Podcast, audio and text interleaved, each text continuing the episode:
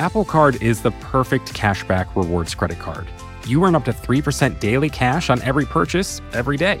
That's 3% on your favorite products at Apple, 2% on all other Apple Card with Apple Pay purchases, and 1% on anything you buy with your titanium Apple Card or virtual card number. Visit apple.co slash card calculator to see how much you can earn. Apple Card issued by Goldman Sachs Bank USA, Salt Lake City branch, subject to credit approval, terms apply. Support for this show comes from Slack. You're a growing business and you can't afford to slow down. If anything, you could probably use a few more hours in the day. That's why the most successful growing businesses are working together in Slack.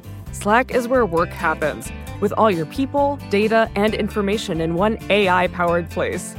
Start a call instantly in huddles and ditch cumbersome calendar invites.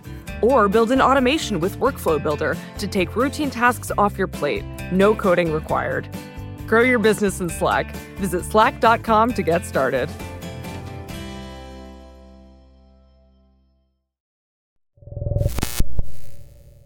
It's unexplainable. I'm Noam Hassenfeld, and this week we've got an episode from our reporter Bird Pinkerton. Blah. And Bird, you've been working on this for a really long time, right? Yeah. So earlier this year, I started reading up on this condition called endometriosis, which is basically just that tissue that's normally inside of a person's uterus or a version of that tissue starts growing in other parts of the body, so like the intestines or on on the ovaries. Um, and it can start causing some some pretty serious problems sometimes. Mm-hmm. The numbers here aren't perfect, but what we what we know is that it can affect up to one in ten women of childbearing age, Hmm. um, and potentially actually more people who don't identify as women. For some people, it's completely devastating. Some people don't feel any pain at all. And so I did this call out basically to ask our listeners to tell us about their experiences with endometriosis. And we got just like this outpouring of responses. Yeah. Um, there were there were descriptions of physical pain. Um, there were descriptions of mental pain, including thoughts of suicide. So listeners should just know that this could be a difficult episode to listen to. Right. But I think overall, what I just kept hearing from people was this frustration at how many unknowns there are about this mm-hmm. condition. So, what I want to do now is just let the people who experience this condition explain what endometriosis is and what it's done to their lives. So I started my period at about 11, 12. 10 years old. 13, 14. and immediately had really, really painful periods. I thought I was dying. my cramps came on and I couldn't move and I was sweating. in the bathroom stall, just like bowed over in pain. curled up in the fetal position. Throwing up. The pain was so bad, I passed out. Just constant like pounding and like stabbing in your ovaries. I just wasn't coping. I couldn't get out of bed without fainting. When it came, I just would be completely, you know, like a sickly Victorian child. It, it was it was painful both physically and mentally because I w- you know I, I was a kid. I didn't know what was happening. So, like any person with a cell phone and access to the internet, reading up on what could be wrong with me sent me into spirals. I remember going to an OB. I went to a gynecologist and she said to me, Well, have you thought about losing weight? And I was like, Oh, okay, here we go. And I can't tell if they they meant it to be helpful, but they would say things like, "Oh, you know, some people just have a bit of a a low pain threshold." The ER doctor flat out said to me and my mother, like, I think your your child is lying to get drugs. Take Advil or take Motrin and, and deal with it. So But I, I think a lot of that had to do with like the fact that they saw me. I mean, I'm transgender. I don't see myself this way, but they saw me as a teenage girl who was being dramatic, who was overreacting. That plus the institutionalized and internalized racism throughout the medical fields is a thing. It is real. Oh, 1000%. The ways to diagnose it are you have to have surgery, pretty much. I mean, you can infer things from imaging, but there's no diagnosis that's definitive that doesn't involve surgery. And I had to have all kinds of people pushing in, probing, and trying to figure out whether everything was in the right place in there. Ultrasounds. Um, I, I mean, there's just lots of different procedures I went through um, before they would allow the one that finally diagnosed me. And the doctor came in and told me that I had something called endometriosis. And I'm like, endo what? So during the second half of your menstrual cycle, the endometrium, which is the lining of the uterus, starts growing and it becomes like thick and spongy. Your ovary has released an egg. Uh, if you don't get pregnant, then instead, what happens is the hormones trigger the endometrium to then shed from the uterus with cramping. That's the average cycle for most people. When you have endometriosis, tissue that is similar to that tissue of the endometrium, but is not exactly the same, is found outside the uterus. And it could be found anywhere outside the uterus. And because women go through cycles where basically the lining of your uterus will like build up and then go down, it does that but outside of my uterus. And so like with my period when hormones go up and cause it to like build up and slough off, which I hate that word, but it's the t- technical word sloughing. Um, it does that outside of my uterus, and so it causes like the rest of me to experience weird stuff, basically. And it's often uh, gradually getting worse and worse and worse. And that typically is because you have uh, scar tissue gluing your internal organs together. And when your organs are stuck together, then there's often nerves that get pulled. Uh, so the symptoms tremendously vary from patient to patient. And some patients have very little pain, actually, with even a lot of disease. So we don't really understand the relationship between the appearance of endometriosis and the symptoms that accompany it. The average statistic that always gets thrown around is it takes like eight to 12 years for like a woman to get diagnosed with endo. It takes longer, even more years, for black women to get diagnosed with endo. But I don't even think there's statistics about how long it takes for transgender people to get diagnosed. It took me 17 years. At that moment, when he said, You have endo, honestly, it was like very conflicting feelings because it was so good to be I'm gonna get emotional. um, it was so good to hear someone say that and to be validated that like no, it's not normal to be in pain all the time. It was just the first time I didn't feel like I'd been dismissed. But it did take a while for me to accept that this is going to be with me for the rest of my life. There's no cure. Then you go into a life of what's going to happen next. In high school, there were days where I would just have to skip days because I just couldn't go to school.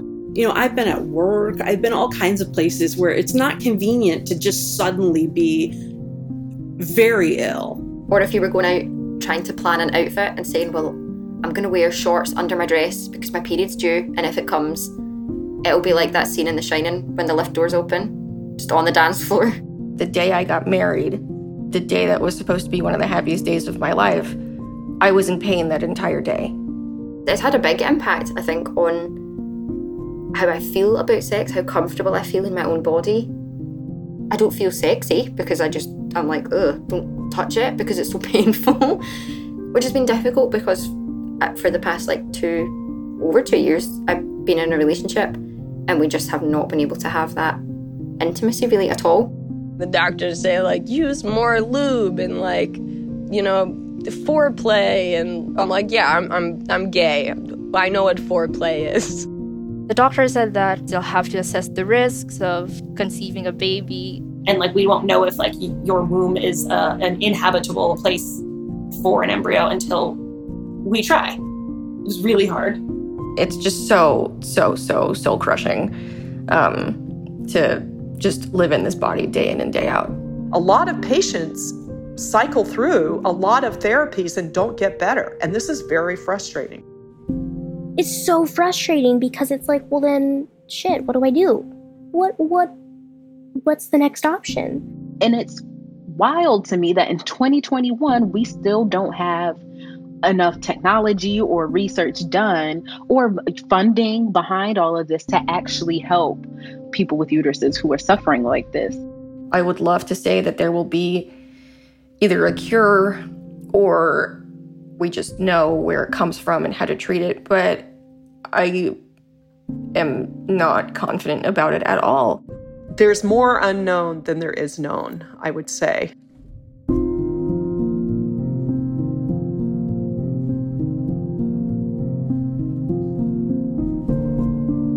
After the break, we're going to talk about what we know about those unknowns and some of the work that's being done to get answers.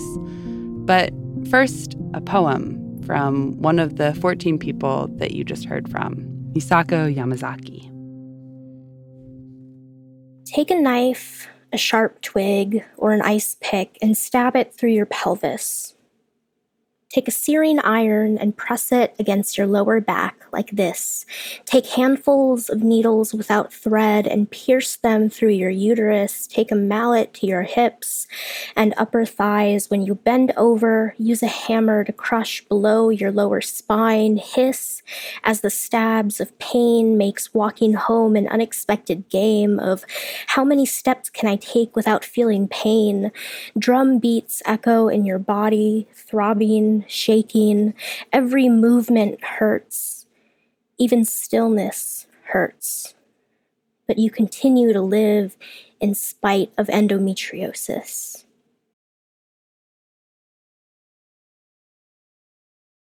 Apple Card is the perfect cashback rewards credit card. You earn up to 3% daily cash on every purchase every day. That's 3% on your favorite products at Apple 2% on all other Apple Card with Apple Pay purchases, and 1% on anything you buy with your titanium Apple Card or virtual card number. Visit apple.co slash card calculator to see how much you can earn. Apple Card issued by Goldman Sachs Bank USA, Salt Lake City branch, subject to credit approval, terms apply. Support for the show comes from ZocDoc. When was the last time you got a physical? I know it's probably stressing you out just to hear that question.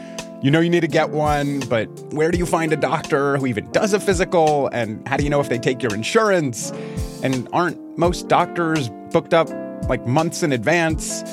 It can seem intimidating, but the answers to those questions are easier than you think. ZocDoc is a free app and website where you can search and compare highly rated in network doctors near you and instantly book appointments with them online. You can search by location, availability, and insurance. You can look through tens of thousands of doctors, all with patient reviews, so you can get a clear sense of who's going to be taking care of your health. And once you find the doctor you want, you can book them right in the app. No waiting on hold to get through to a receptionist.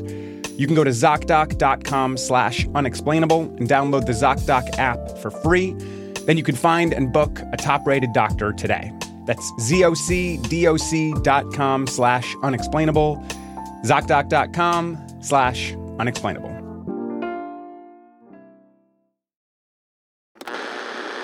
Mom, guess what? I don't know. What? Mom, I started my first unexplainable. Well, what do you know? Come on, sit down. Tell me about it. Unexplainable. We're back with reporter Bird Pinkerton. Blah.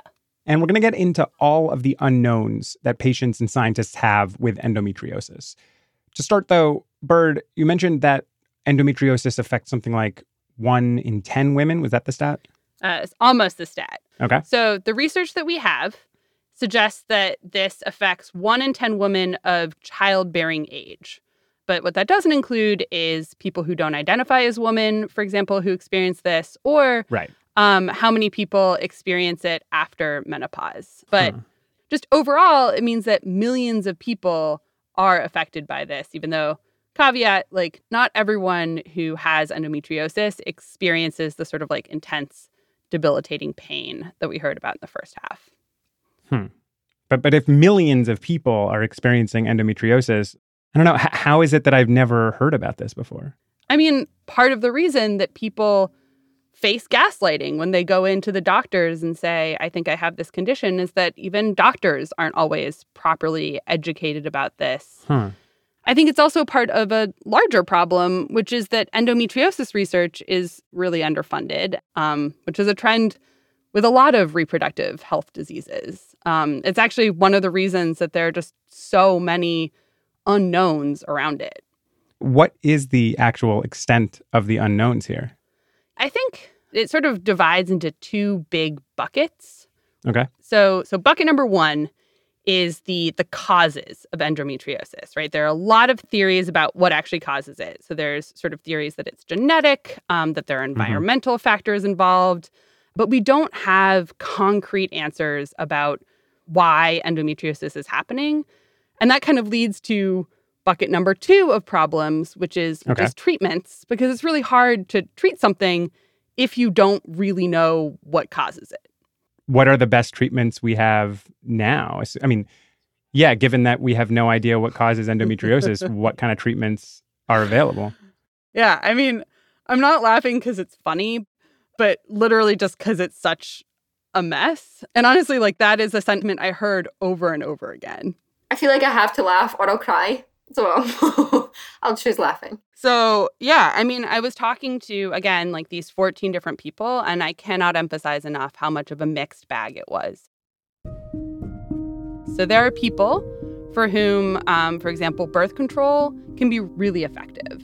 I was so relieved. I was, I was, I just remember feeling so intensely grateful for everything that had gotten me to that moment where I could finally live a life where I wasn't held down by this debilitatingly painful condition.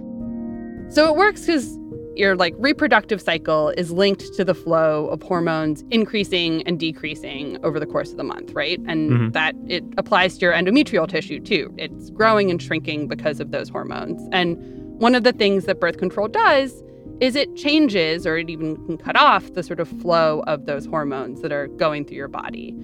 Right. So for some people I talk to, birth control works. Um, the prescribed doses can be really large. For me, I take each pill as approximately a pack of birth control. Um, it's a lot, a lot of hormones. There are other people who are sort of like, well, it did help with regulating my period. I'm having regular periods. They're so much lighter. They were still really painful. Um, that's the one thing is the pain was still there. And then there are a lot of people who told me that it didn't help them at all. Then they're like, oh, you have to do the three months to like see if it works, and then it doesn't, and then I have to try another one. There can also be really serious side effects. Certain formulations of the birth control pill at different times of your life can make you depressed. I got so depressed once, I actually went to a gun store and looked at guns. Wow. So obviously, like those kinds of thoughts are not going to happen to every person who takes every type of birth control. Mhm. Yeah. But it does mean that cycling through all these different options can take a pretty serious toll, especially if all that cycling doesn't eventually lead to a good option that actually helps someone. Are there any other options? Is there anything else people can do? Yeah, so there is um, a, a maybe a more targeted approach that is much more expensive, uh, which is surgery. What kind of surgery? Well, nowadays there are two kind of main types of uh, surgery for this. There's uh, ablation, which is like burning off like tissue and and these lesions, and then there's excision, which is kind of cutting those things out. If you have excision surgery, which is the gold standard um, of you know endometriosis care, and you can afford it, generally recurrence is rare. But I've had multiple, and I will probably have more. In both of these kinds of surgery, the tissue can grow back. After the third one, I just resolved myself to to deal with the pain. What about what about a hysterectomy? Like just take the entire uterus out. Would that would that solve it? It's funny you bring that up because I actually have been asking for a total hysterectomy from my surgeons, and they keep saying no because I'm too young. And apparently, I don't know what I want, even though I'm 24. Um, sorry, I'm really bitter about that. I definitely talked to people who said, I'd love to take it all out. But that does generally mean, especially if you're very young, that you're going to have to spend the rest of your life on pretty intense hormone therapy. Mm-hmm. And taking out your uterus, like a hysterectomy isn't necessarily going to fix the problem because Okay. the whole issue with endometriosis is that you have these tissues growing in your intestinal area, for example, or elsewhere in your pelvis, or even higher up in the body. Like there are people who have it in their chest. Um, there are even rare occurrences of it being in people's noses. Huh. So they get like nosebleeds on their period. Wow. So just not connected to the uterus at all? Right, exactly. So like the hysterectomy could prevent you from from having your period, right? Uh, but but that doesn't mean that these tissues aren't going to grow and and cause you pain, um, which could be part of the reason that some people who go through menopause, for example, still experience endometriosis pain. Okay, so if what sounds like, you know, the most drastic possible solution of removing your entire uterus and then going on hormones with these side effects if that solution isn't guaranteed to work, what are people supposed to do here? I mean, it's just really frustrating. They don't have answers for for what they're supposed to do here, and I think um, really the only answer is that researchers need more funding uh, to Hmm. to try and, and get answers. From Iowa, Ms. Finkenauer is recognized for 60 minutes as the designee of the majority leader. Last year, um, this Iowa congresswoman Congresswoman Abby Finkenauer. And it she is shared her really personal experiences with endometriosis. It was a pain familiar to me, stabbing in my lower left abdomen, and a tight pain like two fists clenched together in a vice grip in my lower back. And through Yeah, her efforts, Congress ended up doubling its funding for endometriosis research. We're going to raise awareness with the public and in Congress to get more funding and the kind of support that this disease deserves. and that's actually good news for for specifically one of the 14 endometriosis patients that we heard from earlier uh, because she's actually doing that research I'm Professor Linda Griffith, and I teach biological and mechanical engineering at the Massachusetts Institute of Technology. so she's had this very long storied career uh, she worked on the mouse with the ear growing out of its back do you know what i'm talking about Yeah, yeah, the human ear on the mouse's back. I remember that. so linda was involved with that she's done a lot of work with um, with 3d tissue printing which is kind of cool Okay. And in 2009, she decided, look, I have endometriosis. I want to do something about it. And she started this center for gynopathological research. So Okay. basically, research into problems uh, with reproductive issues. We just kind of felt like we're this team, we're forging ahead, let's see what we can do. So one of the things they decide they can do is they start building these these tiny models of endometrial lesions. Those are sort of the the things that are caused by endometriosis, the lesions that doctors are removing in the surgery. Yeah, exactly. People go in for surgery, they have these lesions burned or, or cut out, but then Mhm. the lesions end up coming back. We don't know exactly why it is, but a hypothesis is there's little tiny lesions that are not being taken out, and they're all over the place. So we wanted to build models of little tiny lesions, smaller, you know, millimeter or so. So I'm building the lesions so I can see what in the heck is going on in those lesions. So these tiny models are going to let Linda study how these lesions respond to hormones, how they use those hormones to grow back after surgery. Okay. And then she's also working on a project that will hopefully kind of systematize the treatment of endometriosis. So like right now, treating endo is like throwing spaghetti at the wall. It's just like Right, right. let's put patients on different birth controls until something sticks. Um, Mhm. But Linda, she really wants to break endometriosis into different categories or, or types, um, kind of like there are different types of breast cancer, for example, in the hopes that that will help make treatments more targeted. What's her plan to categorize it if we don't know all that much about endometriosis to begin with? Yeah, so it's actually super cool. We used a kind of math that Netflix uses to predict what you should watch on your Netflix shows. Instead of looking for patterns in movie watching, she's using these algorithms to look for patterns in, in like the proteins and cells of the abdominal fluid of endometriosis patients. Um, Okay, like like machine learning kind of stuff. Right. So the hope is that they can say, all right, we found these patterns. We found this sort of like constellation of proteins acting in this way. We're going to name this like endometriosis type 1 or type 2 or whatever. And then they Hmm. can develop down the line treatments for type 1 versus type 2. Okay, so Linda has this start on breaking endometriosis down into these categories. She's got these models of lesions she's building that might allow for more targeted treatment. Yeah. So so Linda still has like a, a lot of work to do, right? But she's put in the hours. And even like a few decades ago, I'm not sure that that would have been the case, Hmm. right? So Linda told me that when she first started her career back in the 1990s, she wasn't even comfortable talking about endometriosis at work. You didn't talk about your period. You just didn't talk about that stuff then. And so she felt like it was taboo to even talk about. She wasn't necessarily going to like dive headfirst into researching it. Um, Right. But eventually, um, attitudes around that stuff, she felt she was sort of seeing them start to change. Uh, she also got tenure, so Mhm. she could basically do whatever she wanted. Um, but even now, as she works with sort of people and doctors who are genuinely like very invested in working on endometriosis, Linda has noticed like language barriers and, and problems. So there's a surgeon, for example, that she works with. Uh, he is like the co director of this center. He is a great collaborator. She really likes him. Um, but he would always refer to endometriosis as a benign disease. And I was very offended by this. I, I said, you know, it's not a benign disease. He's, oh, you know, it's medical term. And I'm like, I don't care. You know, I'm your patient and I'm hearing what you're saying and you're a human and that word carries a meaning. And I understand in a pathology report, it means one thing, but outside the pathology report, it has no business in any of our discussions. So she starts lobbying to have this wording change. Um, she has in her email signature, actually. Wait, let me. So it goes, you know, Linda Griffith, da da da, like professor of biological and mechanical engineering, like her contact info. And then it says, please don't refer to endometriosis, uh, adenomyosis, or fibroids as benign diseases. They are not benign, they are common and morbid. So over the years, I became a real whiner about this. And I said, look, when you write an NIH grant, there's a section called significance.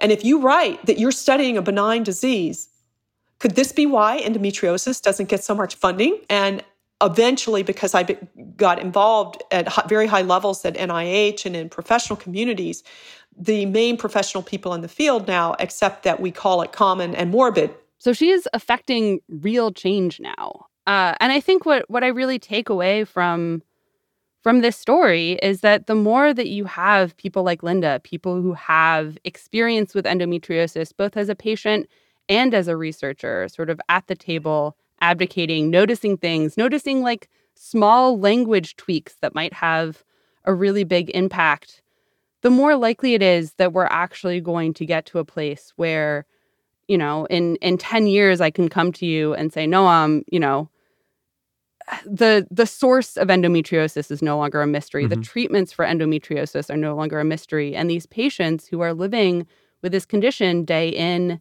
day out, and suffering from it, they no longer have just this sort of docket full of question marks in front of them.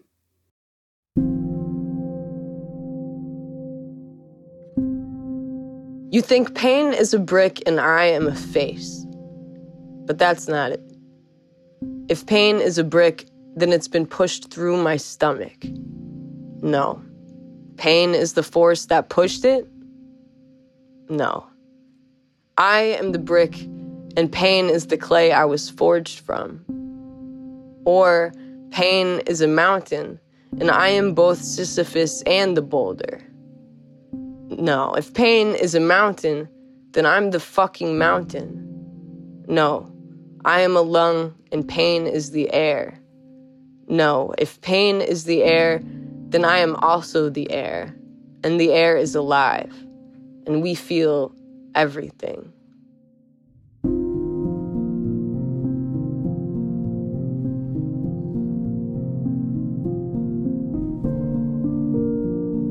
That poem was written and read by Kaylee O'Keefe. Uh, thank you to them for sharing their story. Thanks also to Linda Griffith, Misako Yamazaki, Bonte Moabi, Cheska Caballero, Maya, Rebecca, Cassidy Campbell, Liz Valou, Jennifer Cowes, Courtney Middlestott, Claire Ryan, Sophie Cooney, and Jenny Gervich. We couldn't have made this without you. This episode was reported and produced by me, Bird Pinkerton. It was edited by Noam Hassenfeld and Meredith Hodnot with help from Brian Resnick and Jillian Weinberger. Noam composed the music.